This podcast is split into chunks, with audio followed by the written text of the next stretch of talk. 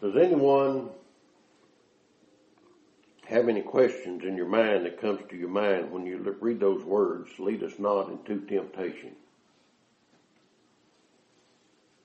I think probably a lot of people would have thoughts in their mind, questions in their mind when they read a verse like that, lead us not into temptation. I want to try to speak to you this morning on this subject and I hope as I speak to you that I am able, or God enables, or God will direct what I have to say this morning to speak to your comfort. There's a verse of scripture in the book of Psalms, uh, I mean, sorry, book of Isaiah, the 40th chapter that's very precious to me. And I think very precious to every, should be very, very precious to every preacher.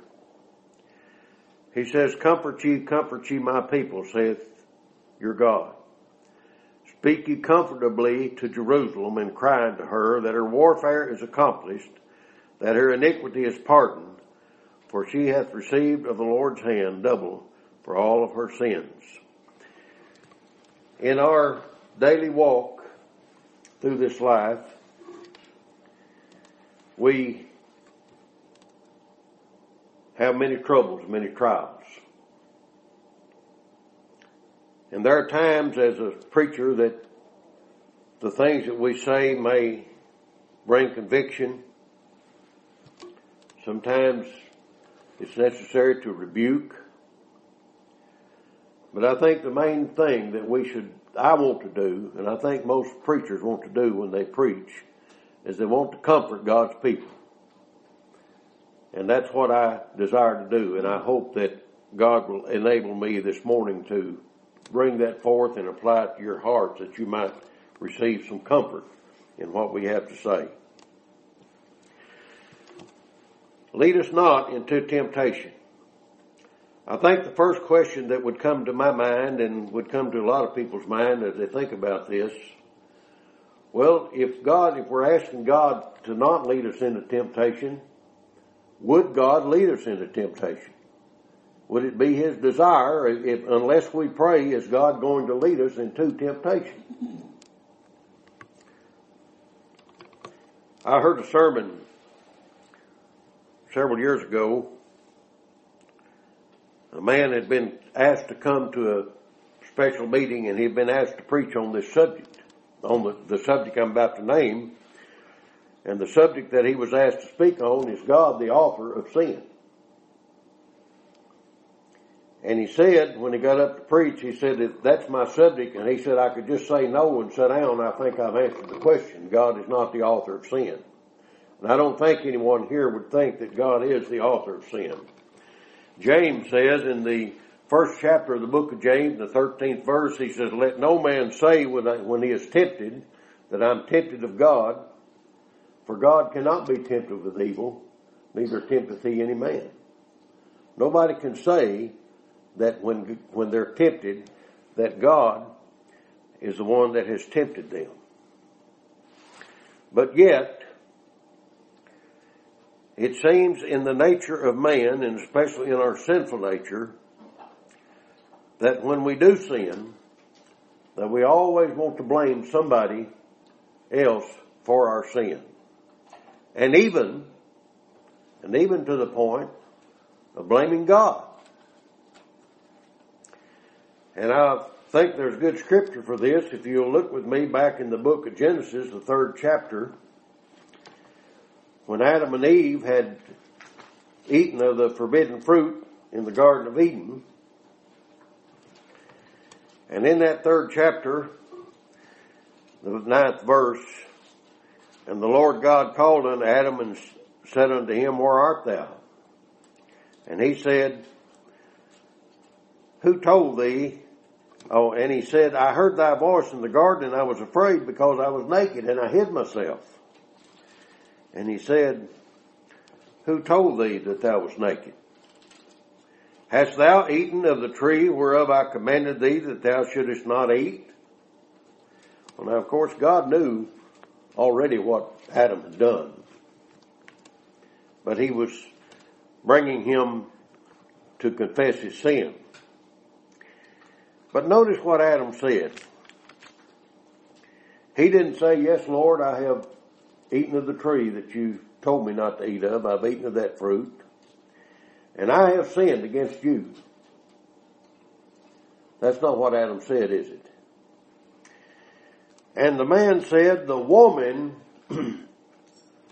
first of all, he put the blame on Eve. But really, he put the blame on God because he said, the woman that you gave me, the woman that thou gavest me to be with me, she gave me of the tree, and I did eat. So he, he really tried to put the blame back on God. God, if you hadn't given me that woman, then she wouldn't have given me that fruit and I wouldn't have eaten of it. So it's awful easy and it's something that a lot of people try to do is they try to put the blame on God for their own sins. I've noticed in my studies of the scripture and I don't, I don't know if I've ever heard a, a sermon preached exactly on the subject, and I'm, that's not all the subject I'm going to speak on this morning, but I want to touch upon it. A marked difference between a child of God and a person that is not a child of God is that they always put the blame on somebody else. It's easy to do. You know, you can nearly all, always, for anything that you find that is wrong, that maybe you do wrong, that you can put the blame on somebody else and not take all the blame for yourself. I want to caution you young people that are here this morning, and I, I wish we had more young people, but I want you to know that I appreciate y'all being here. And I hope that you're not here just because you have to be, but we want you here. We love you. Appreciate you being here. But I hope that you learn as a child. And there's times that you're going to do things wrong and your parents are going to catch you doing things wrong. Don't put the blame on somebody else. If you've done wrong, then you, you uh, own up to what you have done wrong and don't try to put the blame on somebody else in the book of First Samuel, the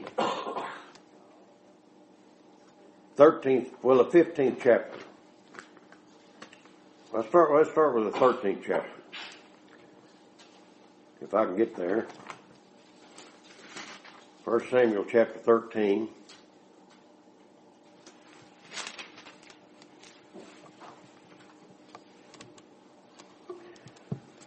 Saul had gone into battle, was getting ready to go into battle, and I won't take time to read all the background, but uh, Samuel, the prophet, had told Saul, "Not do. Don't do anything till I get there. When I get there, I'm going to sacrifice to the Lord, and I'm going to pray, and then you go and do what you're supposed to do." Well, Saul, he, uh, he got antsy. He got anxious. And of course, a lot of the problem that Saul had in his life is he didn't trust in the Lord like he should have. And so in the eighth verse of that 13th chapter, it says, and he, and he tarried seven days according to the set time that Samuel had appointed. But Samuel came not to Gilgal, and the people were scattered from him. And Saul said, Bring hither a burnt offering to me and peace offerings, and he offered the burnt offering. And it came to pass that as soon as he made an end of offering the burnt offering, behold, Samuel came. And Saul went out to meet him, that he might salute him. And Samuel said, What hast thou done? And Saul said, Because I saw that the people were scattered from me, and that thou camest not within the time appointed, and that the Philistines gathered themselves together at Michmash. Therefore said I, the Philistines will come down upon me to Gilgal, and I have not made supplication unto the Lord. I forced myself therefore and offered a burnt offering. Well, you see, Samuel was not a priest. I mean, uh, uh, Saul was not a priest. Saul did not have the right or the authority. He was not ordained to offer burnt offerings. But he said he forced himself. Why did he do that? He said, well, Saul, Samuel, he blamed it on Samuel. If you'd come when you told me you were going to be here, then I would have waited on you. But you didn't show up and I just got afraid that things were going to get out of hand. So I went ahead and offered that offering myself. What Samuel say in the 13th verse?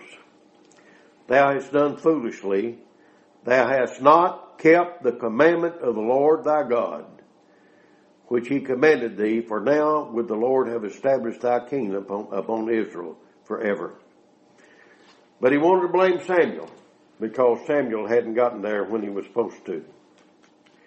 And then over in the 15th chapter, there was another time that they were going to go up against the Amalekites and in the third verse of that 15th chapter, this is what the Lord had said through Samuel.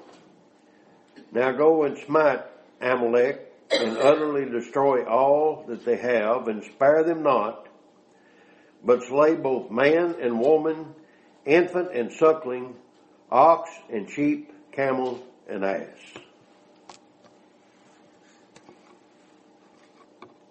That uh, sounds pretty harsh, doesn't it? But that's what God commanded. Well, they went into battle.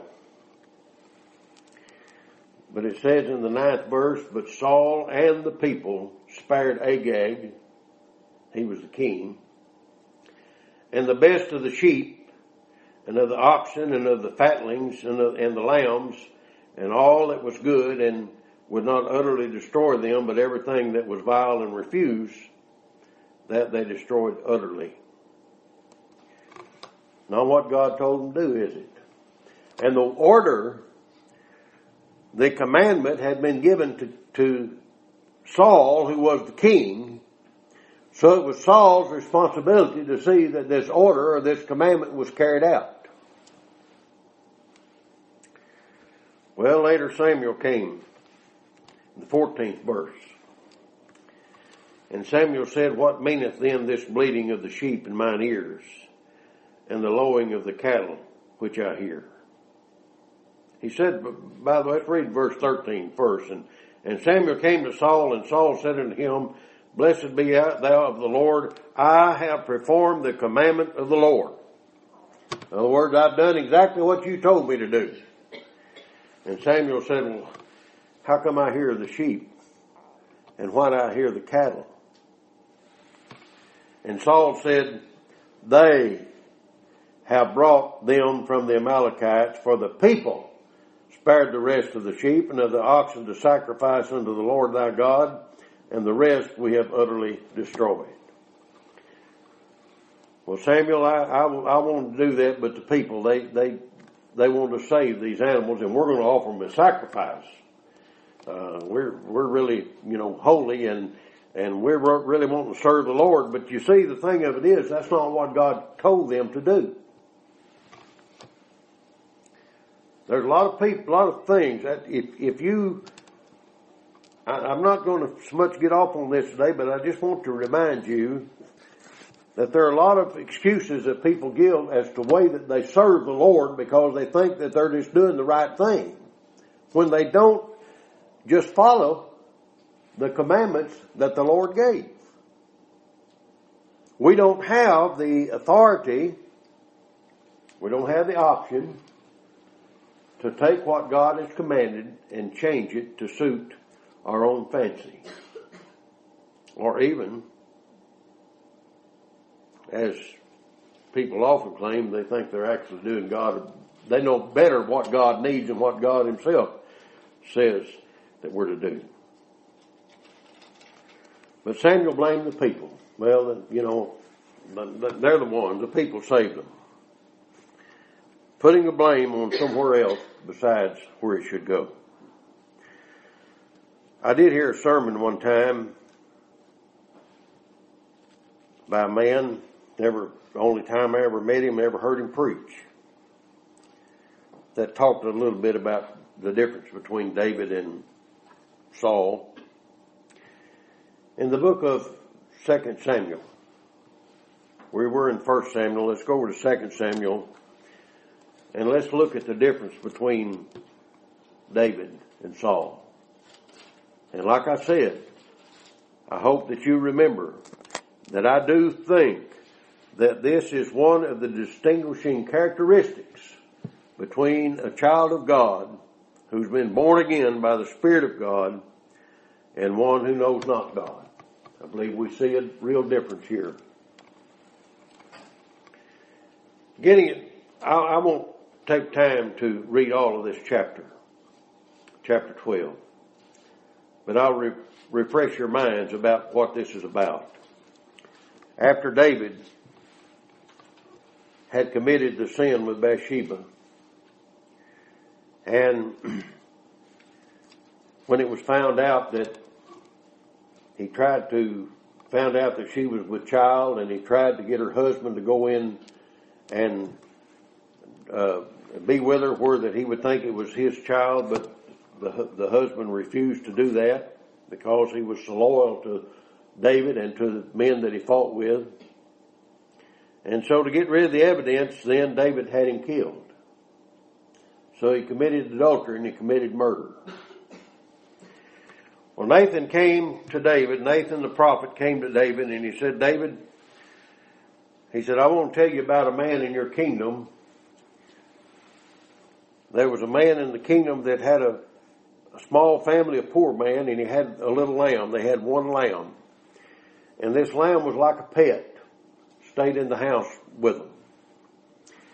And the neighbor was a rich man, and he needed a lamb, he needed a sheep, and so he took the poor man's sheep and he dressed it and ate it. Made David angry. He said, You tell me who that is, and I'll make sure that he restores to the man that he stole the lamb from.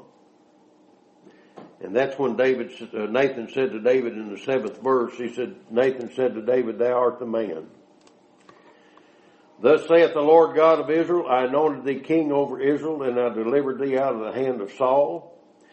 And I gave thee thy master's house and thy master's wives into thy bosom, and gave thee the house of Israel and Judah. And if that had been too little, I would moreover have given unto thee such and such thing. In other words, David, I have been giving you everything that you need. Why did you have to go and take another man's wife and kill and kill the man? But this is what David's response was in verse 13. Let me tell you probably what Saul's response would have been what a lot of people's response would have been. Well, God, that woman shouldn't have been out there where I could see her naked. If she hadn't gone out there and did what she did and tempted me, I never would have fell into that sin. It's the fault of the woman. But that's what David said, is it? He said, I have sinned against the Lord. He didn't try to put the blame on anybody else. When he was confronted with it, he said, I have sinned against the Lord. I hope that we will always have that attitude that when we're confronted with our sin, and we're going to have sin in our life, but I hope that when you have sin in your life, that when you're confronted with it, that you will always confess your sin and confess that I have sinned against the Lord. David wrote the 51st Psalm, some people said in relation to this sin. And he said in that Psalm, against thee and thee only have I sinned and done this evil in thy sight. He didn't try to put the blame on anybody else. God is not the author of sin. And when we do sin, we can't blame God for it. We have nobody to blame but ourselves. So getting back then to the text, lead us not into temptation. Well, if God doesn't make us to sin, and when we do sin, it's because of our own evil self, then what do we mean when we ask that God not to lead us into temptation, but deliver us from evil? I don't know how far I'm going to get with this today, but I will say this, that there are two kinds of temptations that are mentioned in the Bible. We often, we think of temp, being tempted when we're tempted to sin, but there are other temptations that we have that God brings upon us other than sin. In the 22nd chapter of the book of Genesis, the Bible here says that God tempted Abraham.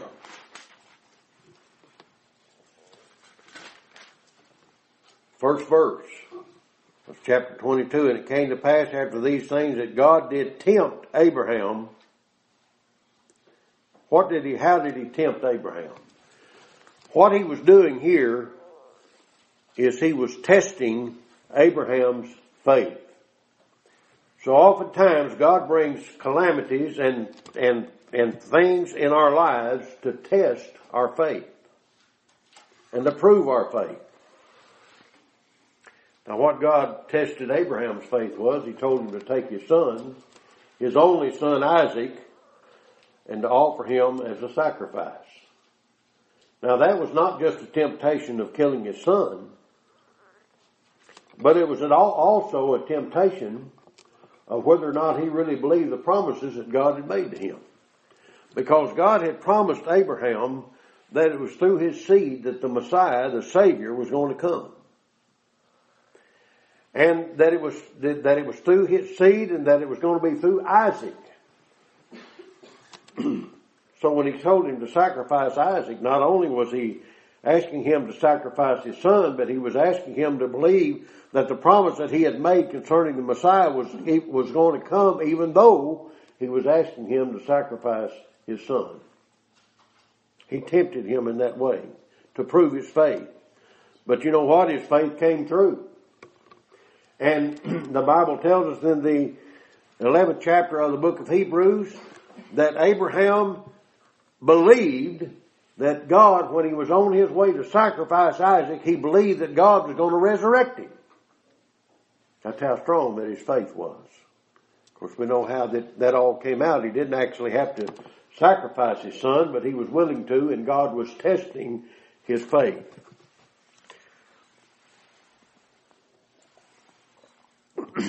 And I can tell you this morning that if you have faith in God, that there's times that God is going to test your faith.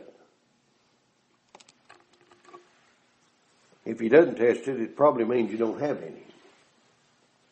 But if you have faith, God's going to test it.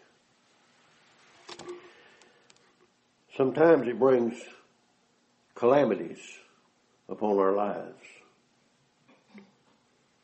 One of the best known stories that illustrates this in the Bible, and we have a whole book in the Old Testament on it, is the book of Job. I have had people say to me, and you probably had people say to you, well, when bad things happen to people, God is not involved in that when when bad things happen to people, that's something God doesn't have anything to do with.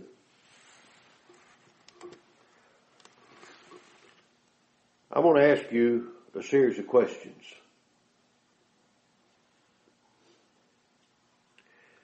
When something bad, what we would consider bad comes to us, first of all, did God know it was going to happen?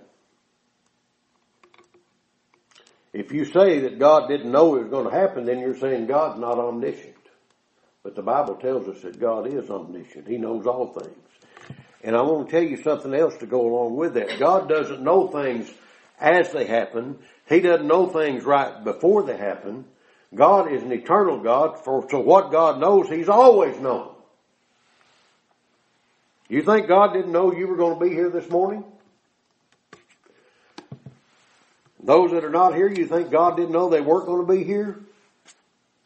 God is an omniscient God. So when something, if something bad, what we consider bad happens to a person, did they, did God know it was going to happen?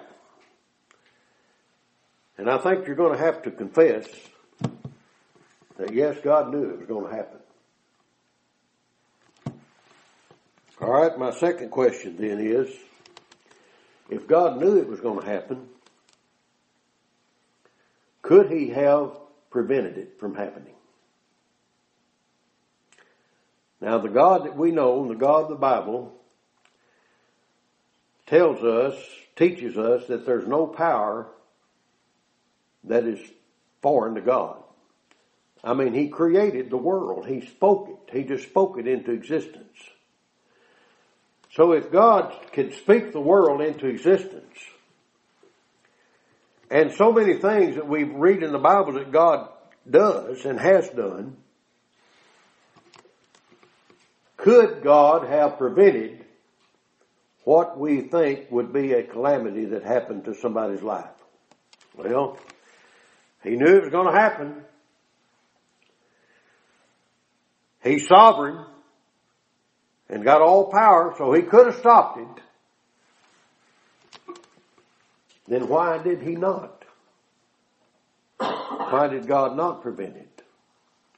Well, I can tell you that this is, is, is hard for some people to understand, but it's just true. That if he didn't, if he knew it was going to happen and he didn't prevent it, then it must have been his will that it happened. I am glad that I know that God is in control of all things. And I'm glad I know and have the precious promise in His Word that all things that happen, and we know that all things work together for good to them that love God, to them who are the called according to His purpose. So whatever happens is because God has purposed it to happen, but His purpose is to happen for the good of His children and for His own glory. Now, with that in mind, let's look at Job. I've heard people make the statement concerning things like this. I'll say this before I get into Job. They'll say, well, my God wouldn't do so and so, or my God wouldn't have done this. Your God might not have, but the God of the Bible is what we have to look to. The Bible in the, in the book of Job, Job, God, it says that God had, had gathered together was with the, what would we would think would be the angels and Satan came among them. And God said to Satan, have you considered my servant Job? Why, he's a man that is an upright man I think what God was saying, you'll not find a better example of one of my children that's obedient in this, on this earth. And Satan said, well, that's just because you've built a hedge around him. You've made everything good for him. He said, you take that hedge away, you take some of those good things away from Job and, and he won't worship you anymore. And God said, all right, I'm put him in your hands on you. You can't touch his body. Now this is God. Remember, this is God. And Satan took away in a day, and actually in a moment, he took away all the riches that Job had, and he was one of the richest men in, in that in the world at that time. He took his sons and his daughters from him. His sons and daughters were killed. They were, in a home and they were all had gathered together in one of the homes and a storm came and the house fell down and, and killed every one of his children. Now, did God know that was going to happen? Could God have prevented it from happening? Then it must have been God's will that that, that happened. But in all that, Job still worshiped the Lord. Job's faith was not swayed.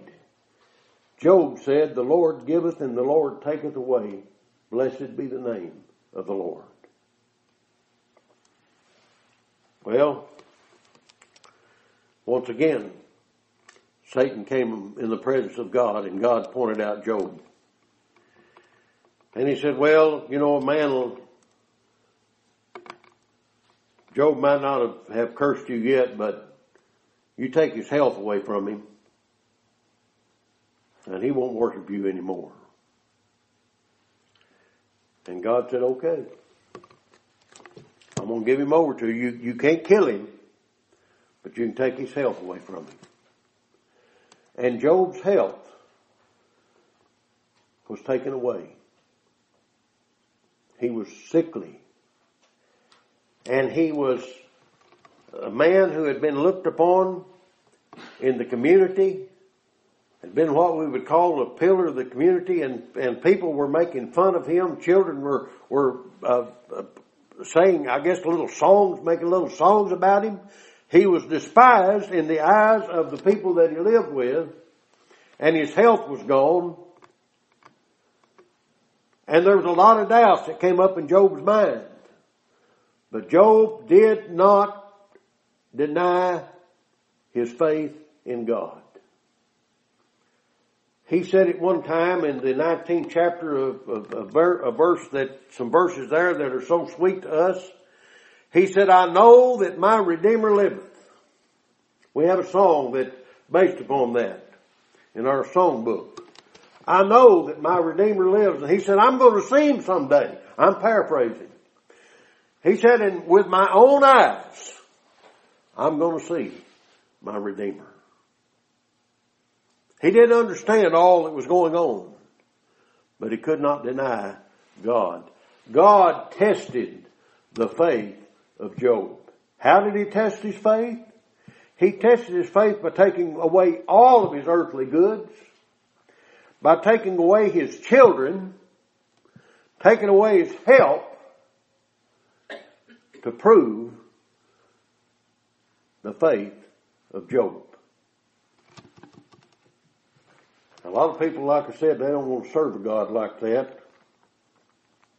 But I'll tell you what it said about Job in the last chapter of Job. Job chapter 42. It says, so in the verse 12, so the Lord blessed the latter end of Job more than his beginning, for he had 14,000 sheep and 6,000 camels and a thousand yoke of oxen and a thousand she asses and had also seven sons and three daughters. And so in other words, the latter end of Job was even better than the beginning. So God didn't forget Job, but God did test his faith. And it don't always work out that way either. In the book of the Revelation, I mean uh, the book of Hebrews, I'm sorry, the book of Hebrews, chapter 11, after it talks about all the people that God had delivered, what we call the Hall of Fame of Faith, in the 35th verse it says, women received their dead raised to life again and others were tortured not accepting deliverance that they might obtain a better resurrection, and others had trial of cruel mockings and scourgings, yea, moreover, of bonds and imprisonment. They were stoned, they were sawn asunder, were tempted, were slain with a sword, they wandered about in sheepskin and goatskins, being destitute, afflicted, tormented, of whom the world was not worthy. They wandered in deserts and in mountains and in dens and caves of the earth. And these all, having attained, obtained a good report through faith, received not the promise. For God having provided some better thing for us, that they without us should not be made perfect. You see, sometimes God delivers people in this life, but sometimes they go all the way through death. Sometimes they, they go through the sword. But God never forsakes us. So I hope you remember that when trials come upon you, that God has not forsaken you, but that God is just proving your faith. And when I say proving, I'm saying He's testing it to show that what you have is real.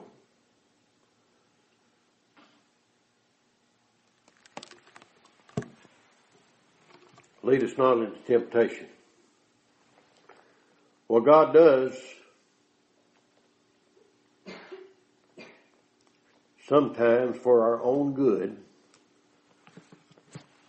and we're supposed to pray, and we do pray, for God not to lead us into temptation, to lead us away and to keep us from evil. And that is our prayer but sometimes God allows His people to fall into sin. He doesn't make them sin. We, God, listen, God doesn't have to make you sin. You've got plenty of, of that in yourself. And I do too. But sometimes God allows His people to fall into sin to test their faith and to prove it but also to make us trust Him more. This is one that I want to read to you that's very familiar to you in the book of Luke, the 20, I believe it's Luke 23. Let me get over there.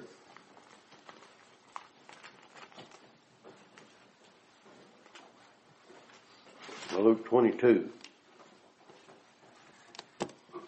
Luke chapter 22 and verse 31. And the Lord said, Simon, Simon, behold, Satan hath desired to have you that he may sift you as wheat. But I have prayed for thee that thy faith fail not, and when thou art converted, strengthen thy brethren. Well, they came and took Jesus Peter followed him afar off, and he was asked three times if he was a disciple of Jesus, and three, three times he denied it. And let's read in that same chapter toward the latter part of it. Verse 59. And about the space of one hour another confidently affirmed, saying, Of a truth, this fellow also was with him, for he is a Galilean. And Peter said, Man, I know not what thou sayest. And immediately, while he yet spake, the cock crew or crowed. Jesus had told him, he said, before the cock crows three times, you're going to deny me. It says, and the Lord turned and looked upon Peter and Peter remembered the word of the Lord, how he had said unto him, Before the cock crow, thou shalt deny me thrice. And Peter went out and wept bitterly.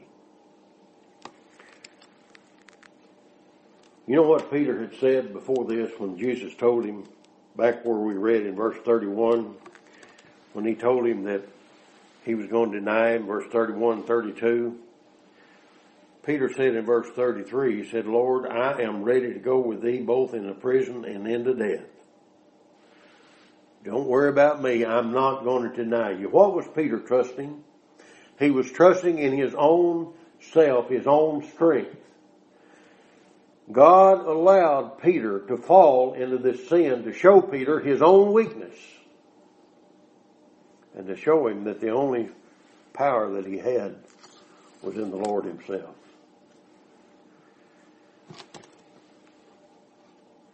Dear child of God, when you do, and you shall, we all shall from time to time, when you fall into sin, remember that even though when God allows that to happen, He's going to work that somehow or another for your good. And your faith is going to come out stronger in the end.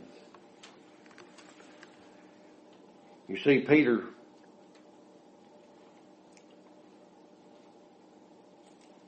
we can only speculate somewhat of what happened to Peter after this. Peter was ashamed. But Peter learned in this, he learned not to trust in his own flesh, but to trust in God. And this man who had denied the Lord, while he was being beaten and scorned, Peter denied him. But God used Peter later on, on the day of Pentecost, to preach when 3,000 were converted. Peter was the first man that God used to take the gospel to the Gentiles when he went and preached to the home of Cornelius. Don't think that because, don't get despondent. I know that you will. I know that you'll grieve for your sin, but don't let it get you down to the point that you give up. I'll tell you what, there's, has anybody ever, I'll, I'll, I can point to you one right in front of you that has. Have you ever given up? Say, well, Lord, I just, I've just made such a mess of things.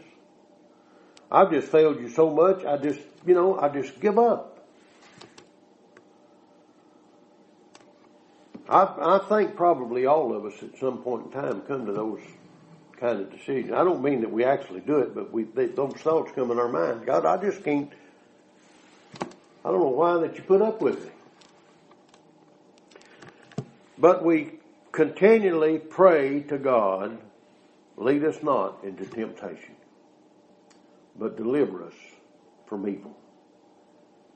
When you do fall into temptation, Paul said when he wrote to the Galatians,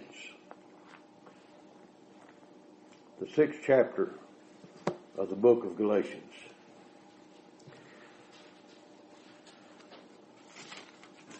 Well, I thought I was in the right book, and I wasn't.